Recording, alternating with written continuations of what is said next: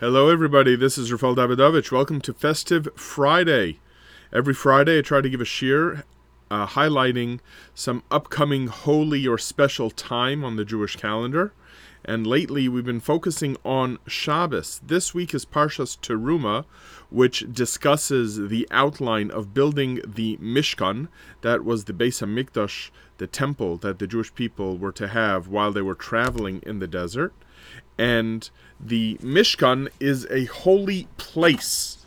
Shabbos is a holy time, right? So that the Beis Hamikdash should be considered the holiest place in the world, and Shabbos is the holiest time in the world. There is an interesting halacha that reflects the common idea that Shabbos and the Beis Hamikdash share, and this is found in the halachos of Tisha B'av.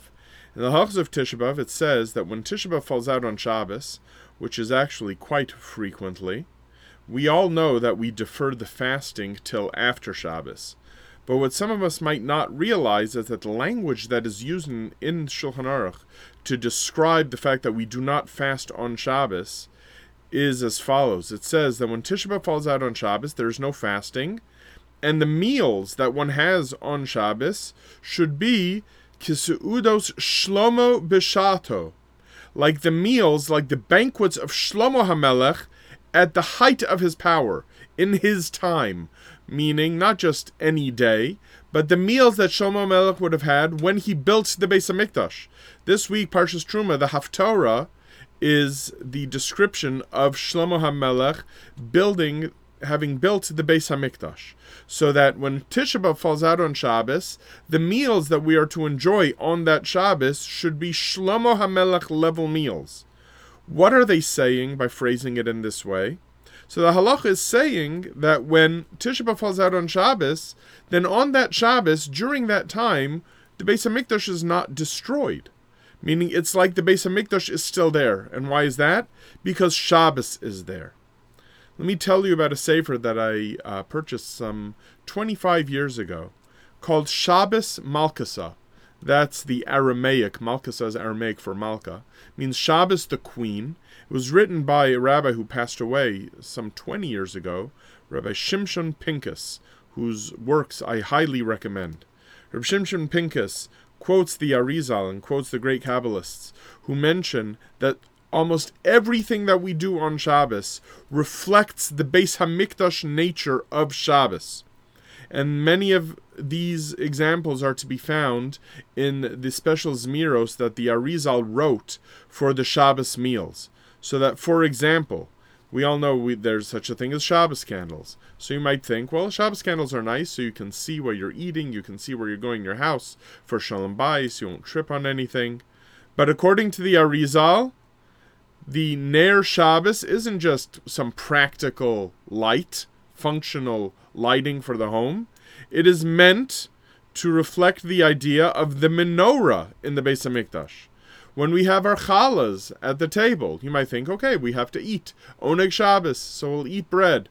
No, the eating of the bread, yes, of course, there's oneg Shabbos, but it's meant to relive the idea of the challahs that were on the shulchan, on the special table inside the Beis Hamikdash. You might say, well, there were 12 loaves, and we only have to have two loaves, lechem at Mishnah, per meal. So that's true, we only have to have two loaves. There are many tzaddikim who make a point of having 12 loaves on the table, even though they only cut two. But they have 12 loaves on their challah tray to reflect this idea that Shabbos is a Beis Hamikdash. But what if you're going to say, Rabbi, I'm not going to have 12 loaves on my table. I'm not so presumptuous.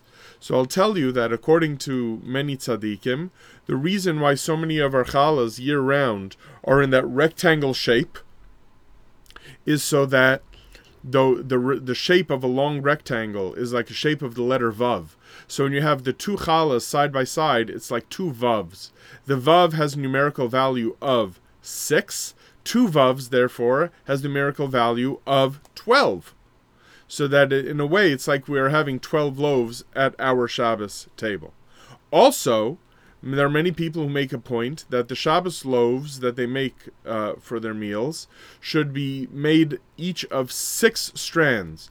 If you make if you make your own challah at home, you'll know that the conventional challahs that uh, uh, that people make can either have be made of three strands or four strands or six strands.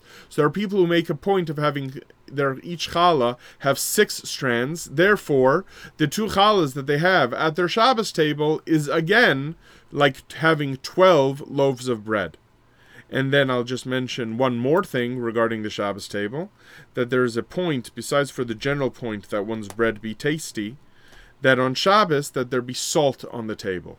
And the idea of having salt on the table is because it says in Parshas Vayikra that none of the korbanos, none of the offerings in the Beis Hamikdash should lack salt. So that salt was always added. So when we have salt there on our Shabbos table, we are also reflecting this idea that our Shabbos experience is meant to be a Beis Hamikdash experience. So I want to wish you all a good Shabbos, an enjoyable Shabbos, full of oneg, but also filled with the ideals of the Beis Hamikdash and the Mishkan as outlined in Parshas Teruma. Good Shabbos, everybody.